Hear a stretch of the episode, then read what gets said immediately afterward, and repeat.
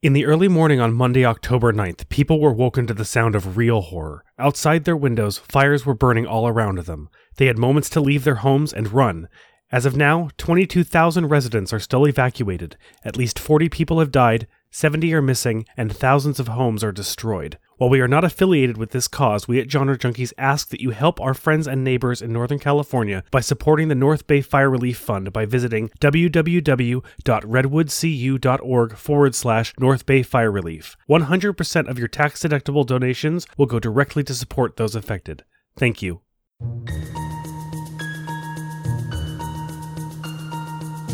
Weirdo Bookworms Unite!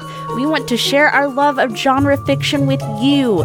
Fans of horror, sci fi, fantasy, and more can stop by as we chat about what we've been reading. Welcome back to another special spooktacular episode of Genre Junkies.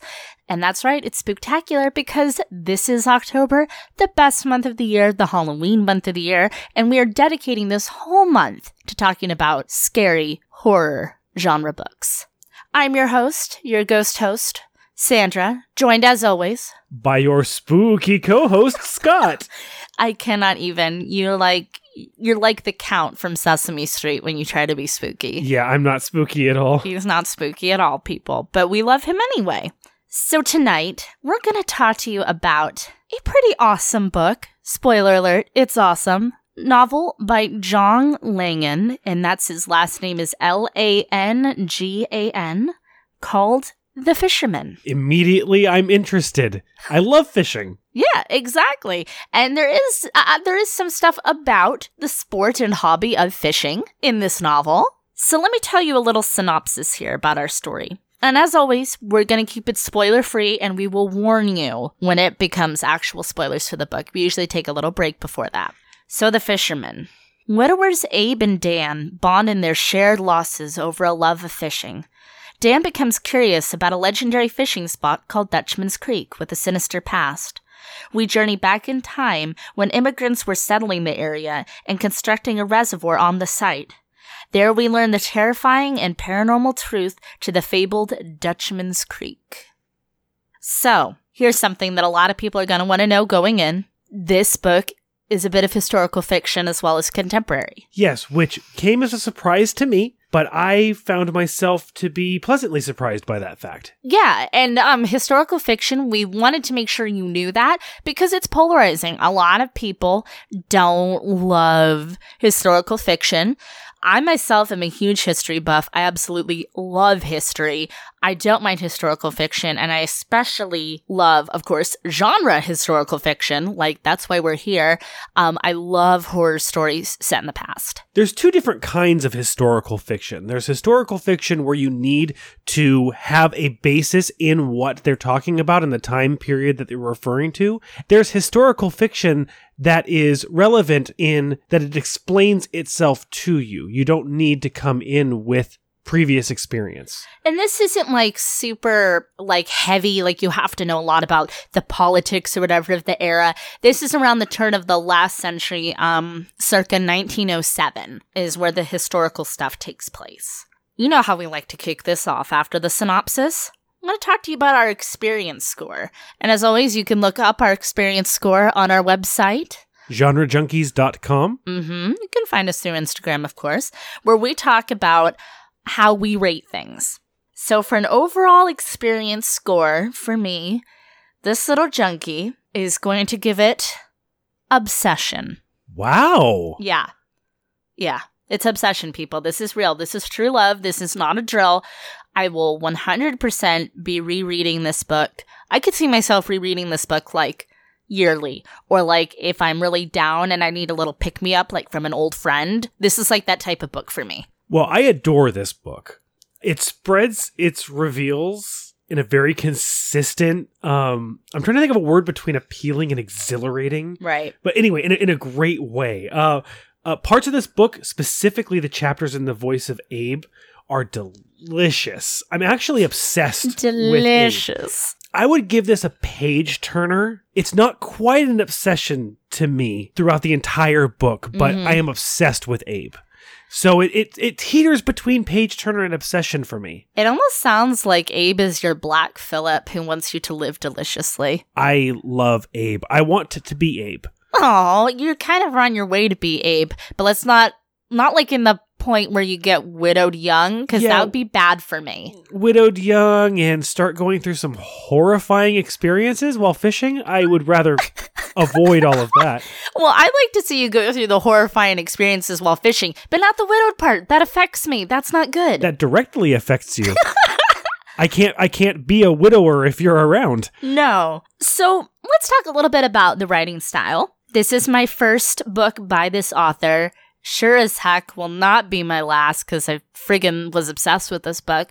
So I can imagine myself, I'm going to want to read everything he's written. I'm interested in reading what else he's written. He seems to have two very strong voices in this particular book. Mm. One is the first person perspective. The character that he's written for Abe is so strongly realized. It's a strong, mm-hmm. realistic, interesting character with real motivations and deep thought structure.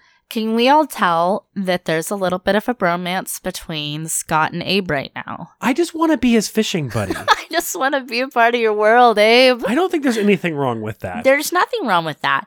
So, kind of hilariously, on the fishing note, as a fisherman, das Fisher yourself, uh, would you say this is an accurate portrayal as, uh, of a fishing enthusiast?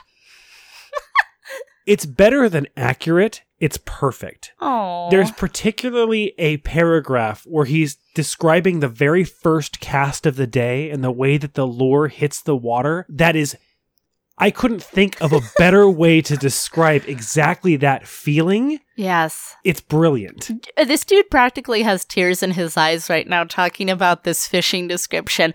I mean, uh, that's all the endorsement you need. And I promise you, it's not all fishing all the time, but there are some really beautiful descriptions of fishing in this book. I agree. Fishing is an important plot point and it's a way that everything is brought together. But if you are not yourself a fisherman, you'll be fine with this book. I think somewhere on the book, somebody blurbs it on the jacket that it's like a hellish version of a river runs through it, which I thought was perfect. So, a little bit more about the writing style. I think he, that Mr. Langan, John Langan, I hope I'm saying his name right. He has a really nice conversational way about things where you're not spared description, but it's not um it's not incredibly like lofty prose either. No, it's when he goes into third person description, it is very normal and typical storytelling, but there is a perfect balance between over describing every situation and over describing the scenario and giving enough context and enough character to what is happening to properly explain it. And you know what? This is kind of not really related to writing style or characters, but we do have this book in its um physical form. It's a first edition trade. Boom. You heard it here. It is like a really beautiful book. It has this gorgeous painting on the front. It's that kind of slightly oversized trade. And the painting is perfect for visualizing exactly what is being described. The painting is much older than the book. It was not made specifically for it, but it is a perfect representation of the mood and the setting. And I love book covers like that. This is so geeky. This is why we do this podcast, right? Because y- y'all are feeling this too. We all smell books. We all spend too long looking at book covers. It's got that beautiful kind of like matte feel on it. And, uh, but it's not quite matte. I can't It's describe it. It's satiny. It's, satiny. It's satiny. Yes, it's a satiny cover. And I also just have a weak spot for books with paintings on the cover. Ever since, you know, my childhood days, uh, weaned on Anne Rice as I am, and she loves to find a brilliant piece of art for her covers. I just think that's super cool. And of course, that's, you know, there's an art to the covers that you lose sometimes with an ebook. This is the second book in a row that I recommend that you go ahead and pick up the trade because the cover is so important. It's special. So, a little bit more about the characters. Let's get into that. So, obviously, you loved Abe. I think also Dan, his uh, his fishing buddy, is a well written character. There's some levels there. Abe and Dan perfectly mirror each other. They both suffered such strong loss, but they both handled it differently, and they handle it differently throughout the entire book. And Langan clearly sets up the two characters to be very similar, but ultimately in opposition of each other. You know, I hadn't really thought about that for some reason. I don't know, until you kind of said it. That's interesting that there is a side of this book that's about how people grieve and deal with loss, which is a very human, relatable experience that most people do differently. And it's kind of interesting to read characters that have this kind of built in flaw almost of these are people dealing with grief in completely different ways. And one of the fascinating takeaways that I took from the book is the danger of hope. Mm, the danger of hope. I like that. There's a level of acceptance that Abe has come to that Dan never reaches. Dan has so much hope, yet so much despair. Mm-hmm. And it's the combination of those two things that drive the horror of the book. So let's talk a little bit about our historical characters without um getting too much into spoiler territory to flesh out a little bit more of this book and what you can expect going into it. One of our leads in the past is a German gentleman named Rainer, Rainer Schmidt.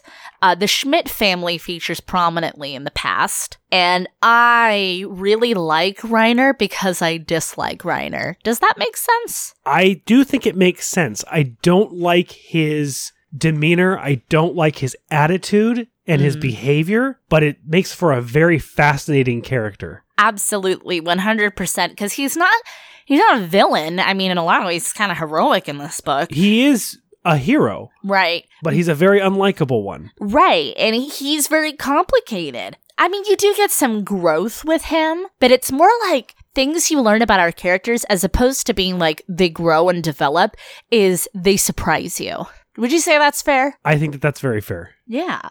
So, what else about characters kind of stands out to you? Well, the one thing that I felt that this book was lacking when it came to characters, there is no strong female character. When it comes to the female characters in the book, I always think of them as this character's wife or this character's daughter. I never think, Lottie, what a great thing that she just did. I think the book suffers from having too much of a male perspective, particularly in the historical fiction pieces. I definitely see where you mean, and I don't want to sound like a bad feminist because I always want more females in my books and stronger female characters and voices. This is not particularly a book with a very strong female presence. However, I do like the female characters in this book. I don't feel like they're bad representations of females. Oh, I agree. There's there's no no one is a stereotype. Right. And some of the in the historical sense is they're a little bit like kind of just indicative of their time. But obviously, in the contemporary sense, since we're talking about two widower cis hetero men, like their wives are not huge in in that part of the book. It's why I'm so happy to hear that you really do like the book because I think that this book very much interests men. Mm-hmm. As a man myself, you are. Spoiler alert. I felt very connected to so many aspects of so many of the characters. I feel that he does write men very well.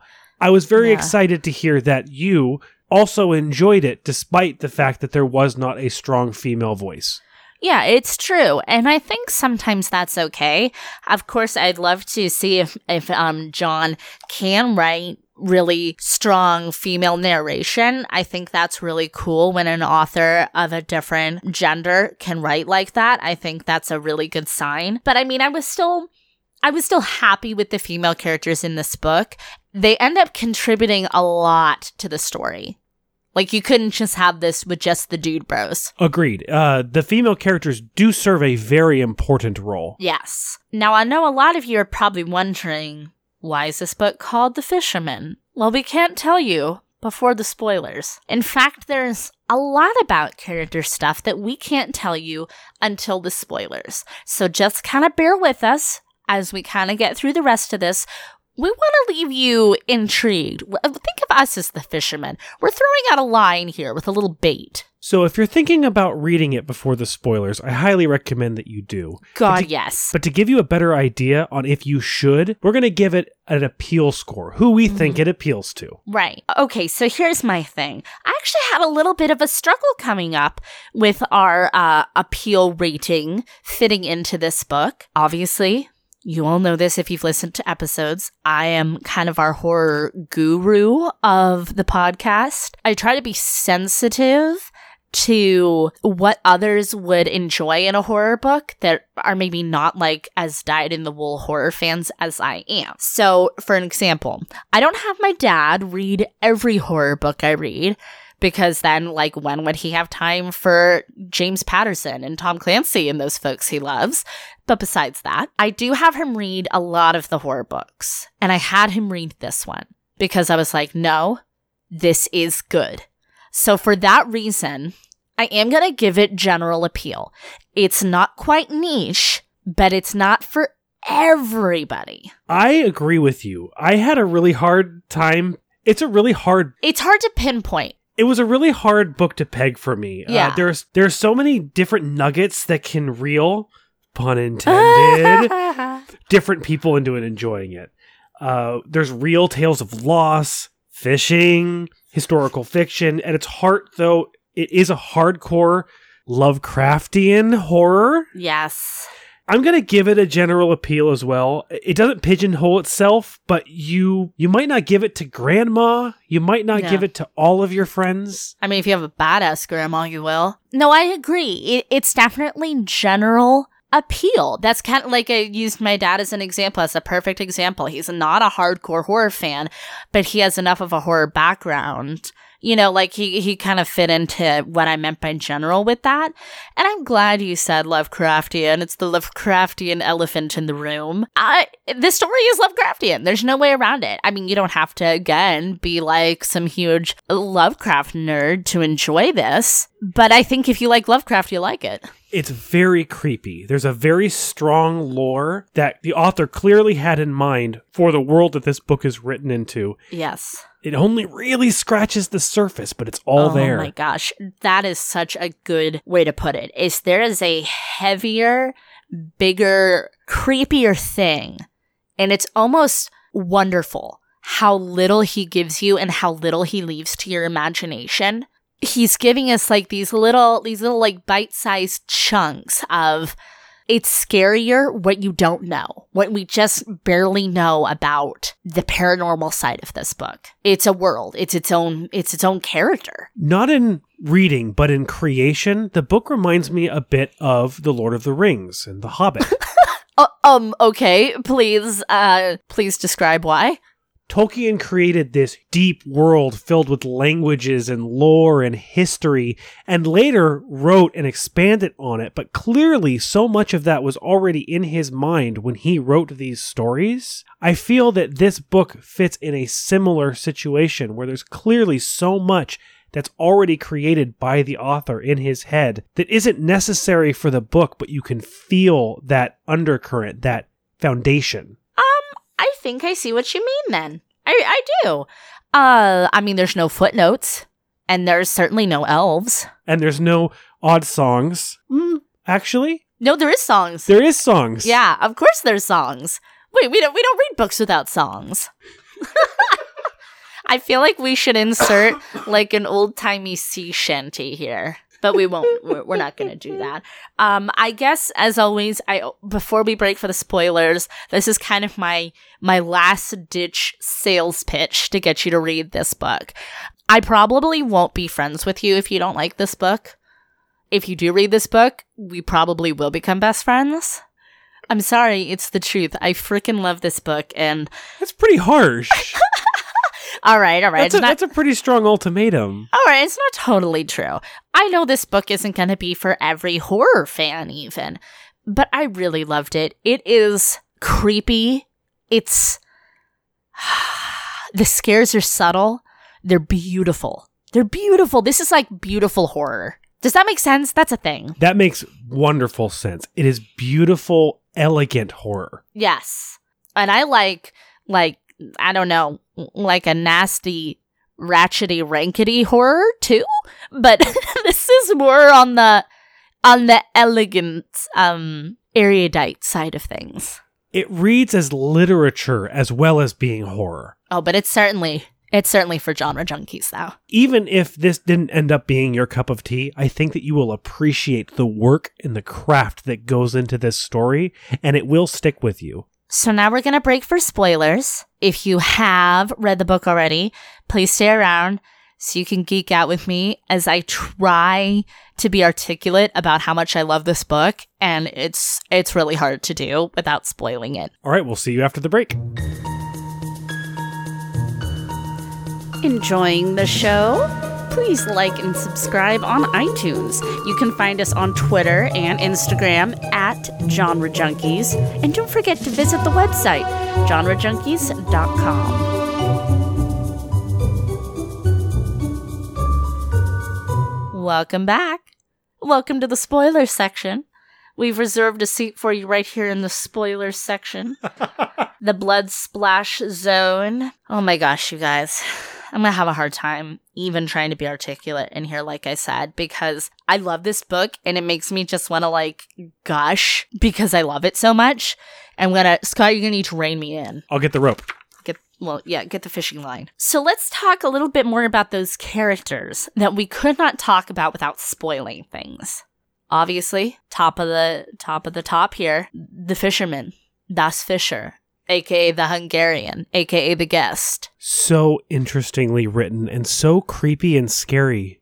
They never really describe him. I mean, they describe him in great detail, but they never really, he's never fully fleshed out. He's a force more than he is a character. He does not look like the great, frightening magician that he is, just to behold him. But he has so much power. His main motivation is, of course, to capture the Leviathan, catch him with his hooks, and reel him in and gain power over him. Well, I think it's kind of like gaining dominion over death because the, the whole thing is all three of these men, Abe, Dan, and the fisherman, they want to be reunited with their family who's died. But that's an unnatural thing.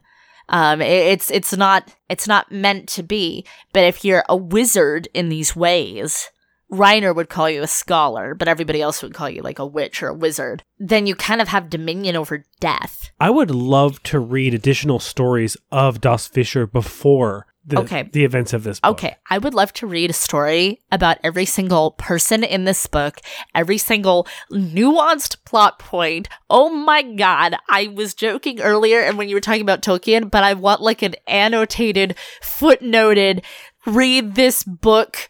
Oh my, I, I can't. I'm sorry. I need to calm down. I'm too excited. Well, especially the scenes with Rainer and his partner researching and exploring the occult Okay. and these creatures and the gods, if effectively. Yes. That's what makes this book so Lovecraftian. That's the most Lovecraftian thing about the whole thing. And I want to hear more about this college, about these people. Okay.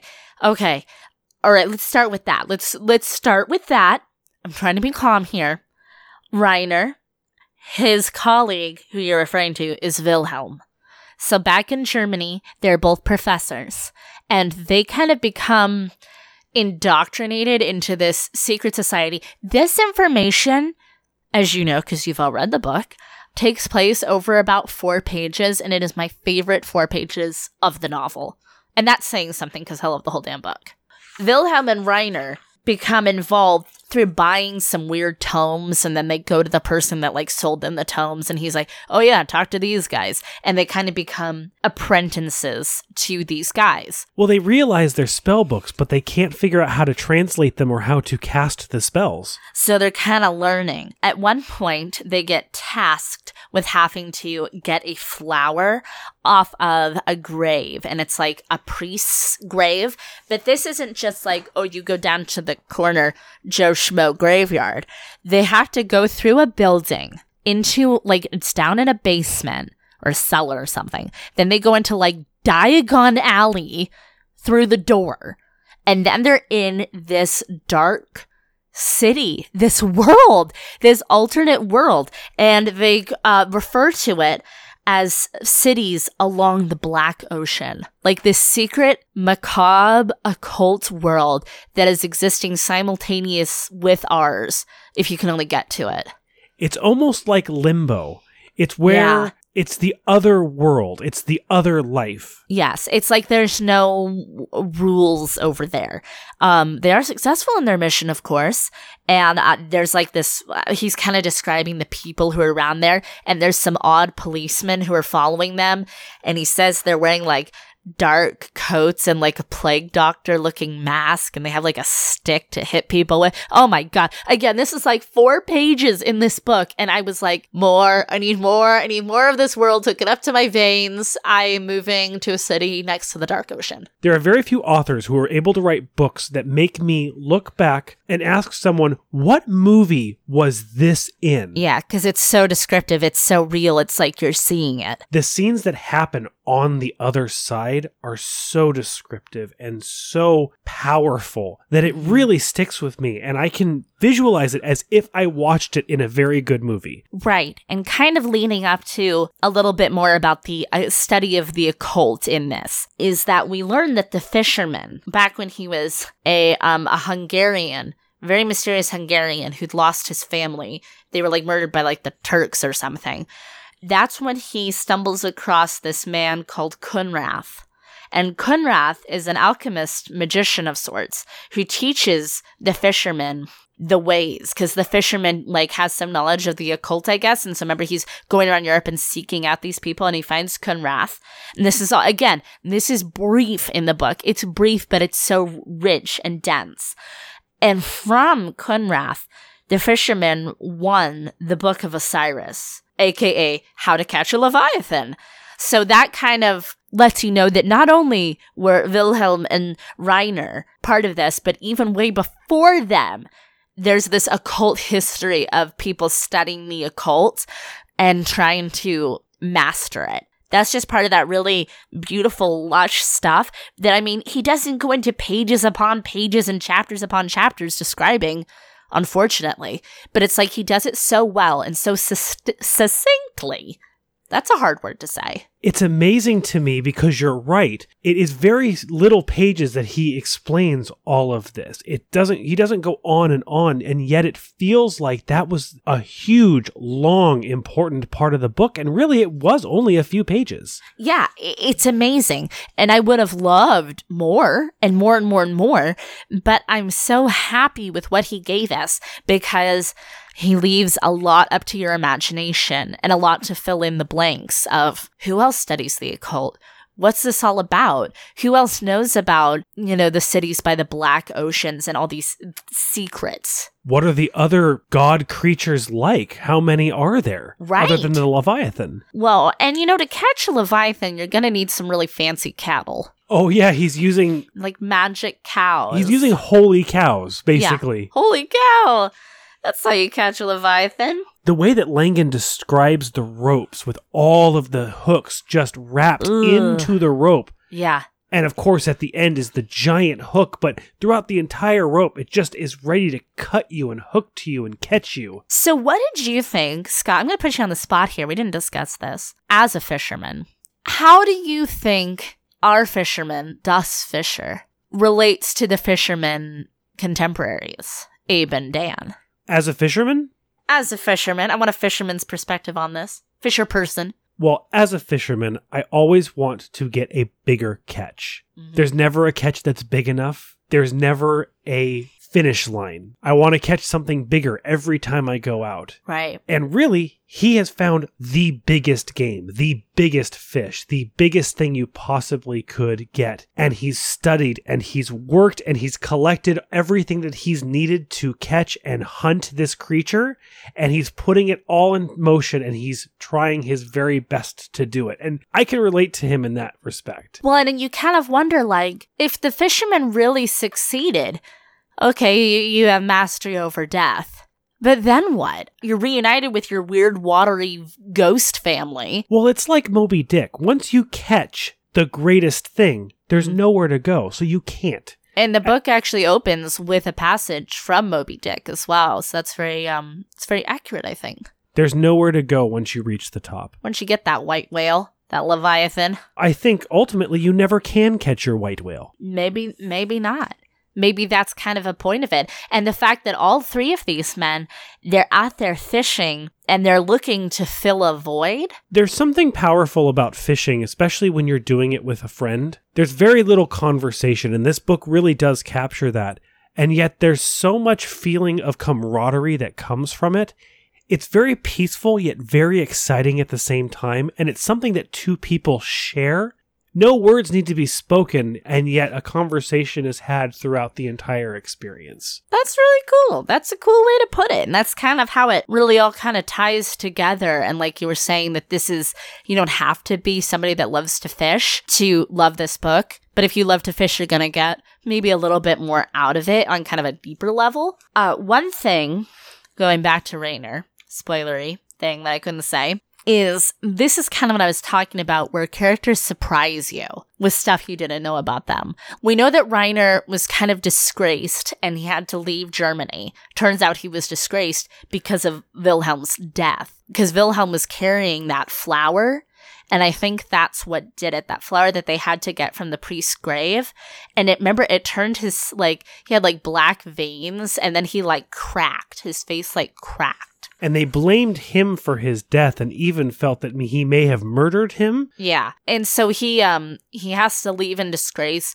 They like go to America. They're staying with his wife Clara's sister who has a bakery and he's clearly, you know, kind of a guy of his time and he's like I must be a man and I must provide for my family. So he lies and says that he's like this great stonemason. Oh yeah, I can I can be a stonemason. I can build this giant dam. Sure. Yeah, so then they end up at this um this camp with all these other immigrants who are all working on this reservoir. Then things start getting kind of creepy. His wife is like, "Well, you know what to do. You know all about this shit." And he's like, "Yeah, I do. I know about the occult." And so he kind of brings a few trusted friends in. He's very reluctant at first, though. He doesn't want to get involved. He doesn't want to bring himself back into that evil. Well, it's hard when you have I mean, I'm sure he feels that he has blood on his hands, but um, he ends up taking to it pretty well, and um, because it's remember it's George and Helen. Uh, George is the one that brings his wife back from the dead, and the description of her is she is scary AF. That is another part of the book that I can visualize as if I saw it in a movie. Right. It's kind of the ring Yeah, mixed with she has a Samara vibe because like they like look like they're wet, don't they? Like they look like wet all the time. it's like they're waterlogged corpses. Yeah, it's like they are these specters of who they were in life. It's more than that because they're kind of possessed. There's like a possession element to it, which I know is very scary for you, Scott. Well, it's possessing the dead, which is not as bad for me as possessing the living. Oh, okay. There's a technicality there, everybody. Keep keep in mind, please. Uh, and then, of course, the way we kind of get introduced to the fishermen is through uh, the Dorts. Cornelius and Beatrice Dort. Remember, he's like the uh, the big wig around town. He has this pretty young wife, and she dies. And the guest, the fisherman, comes around, starts to stay with him, and brings back his beloved Beatrice. They see her in the graveyard at night. Creepy. So good. So creepy. Um, but just more of those beautiful little descriptions. Scary. Ooh, how about I know this is a scene you loved is when Lottie has her brush with the dead woman, with Helen. She kind of puts Lottie under in like a coma like state.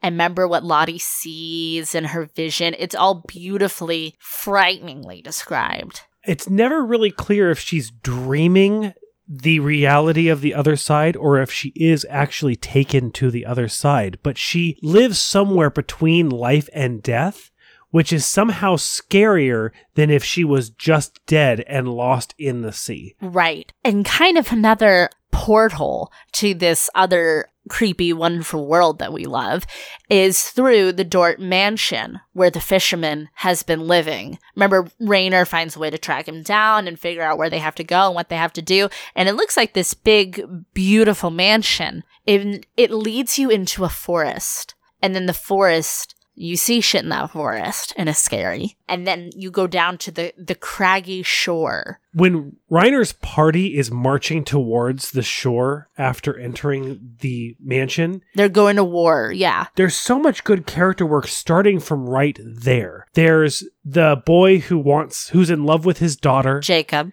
who will just do anything for Rainer because he wants to be with his daughter. and Rainer doesn't like him. He comes around to him and he's like, I didn't move across the ocean to have my daughter marry a damn Austrian. and everyone that's with him has this cold acceptance of what is happening. And th- I think a part of that is they're from the old world, they're from the old country. They believe the stories. They grew up with the stories. And they think of it, especially Italo, as almost more of like a devil like a samey type of thing. And Rainer's like, it's, it's older than that. It's different than that. It's Italo, Jacob, Angelo, and Andrea, I believe, are the men that go with him uh, marching off to war. And but they don't all come back. No, and Rainer knew that would happen. It was inevitable, so he didn't tell anybody. It's a very powerful moment when Jacob has to kill one of the party members with his axe. Oh my god, that's real good horror right there. And it's and he they never speak of it again until he finally tells Lottie all those years later before he dies. And I love the storytelling aspect of it. It's um you know they call it a fish story when it's like you caught a little fish but you say it was like this big monstrous fish because I don't remember, know what you're talking about. Right, of course. All no, the fish I catch are huge. Yeah, no, they're all um, behemoth, prehistoric beasts that you've saved humanity from. I can agree with that. Anyway, uh, because it's Abe and Dan are hearing the story from Howard at the diner. I want to say Howard. I believe it's Howard. I believe it is Howard. And Howard heard it from like the Reverend Maple, who heard it from Lottie. So there is a game of telephone. As we have discussed in the past, there is a bit of unreliable narration. You don't know if the story that you are hearing is 100% true, if it's exaggerated, if it's mistold. Yeah, and Lottie's telling it to the Reverend almost in like a I'm at the end of my life and I kind of want to get this out sort of thing. She's like in a nursing home. She's way into old age when she's telling the story. The way they do describe it when different people tell the story, it's as if it was rehearsed. It's as if it was ingrained in their mind. So it's almost as if the story that they tell down the road, even though it is third, fourth hand, is exactly true as it was told the first time. So obviously, we're really obsessed with the historical element of this book. What about the ending? Were you happy with the ending? I was happy with the ending. I was sad with the ending, but I do feel that that is the only way that that book could have ended. I think it's nice that we kind of start the book with Abe and we finish the book with Abe. He goes on a journey himself. I think it's sad that he loses his passion for fishing. He still does fish from time to time, but he's really lost that as his escape. Yeah, because Dan had to be a big a big baby and ruin it for everybody. Now he won't be my fishing buddy. No, exactly, and that is not fair. Abe has an interesting heroism about him, a subtle heroism. I think we really start to see his character when he does kind of meet up with his wife again, but he knows it's like not real. It's not right. That's not really his wife. He knows it's real, but it's cathartic anyway. It's important for him. It's like he had to have that experience, but he's like, what am I going to do? Am I going to take her back with me? We get, we're going to watch Netflix. We're going to go to Target. Like, this is crazy. I can't take, I can't take a, a, a being like she is now. Because deep down, he knows it's wrong. He knows it's ungodly.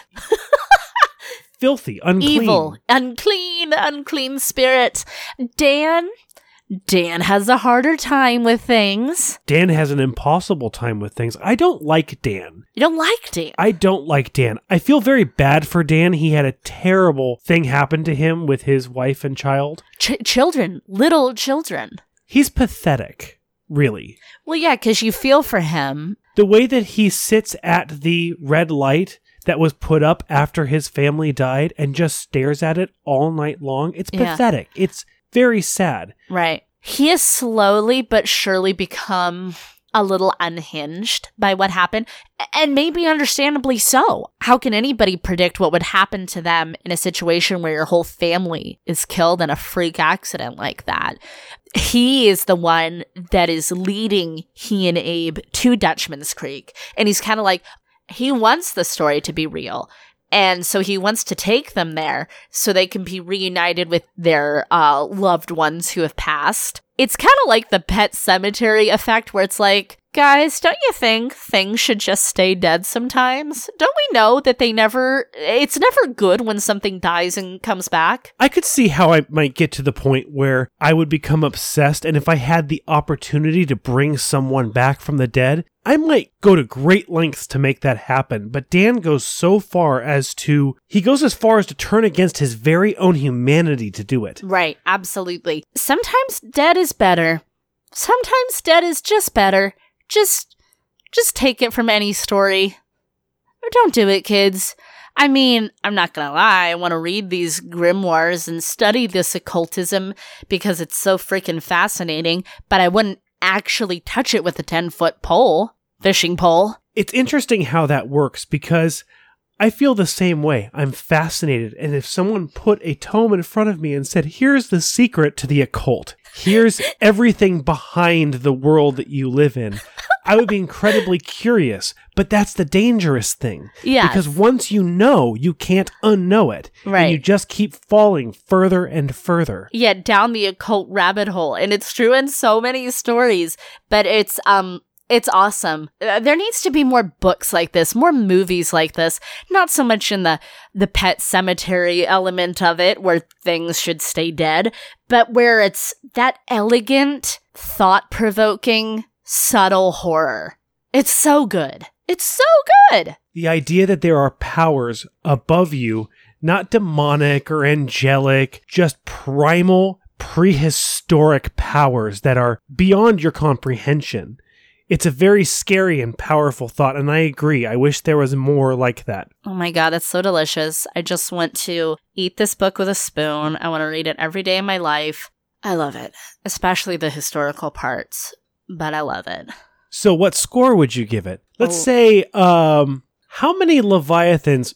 Actually, you can't have more than one Leviathan. Leviathan is the biggest. So, how much of a Leviathan would you give this book? Um, oh, I love that. I mean, my favorite part of the Leviathan is definitely the fin, but I'm gonna say a hundred percent of the delicious Leviathan. I want to be like Fred Flintstone and take that giant Leviathan rib and put barbecue sauce on it and eat it because I love it. Well, I'm I'm gonna give it a little bit more than three quarters of a Leviathan. Four out of four fifths of a Leviathan, if you will.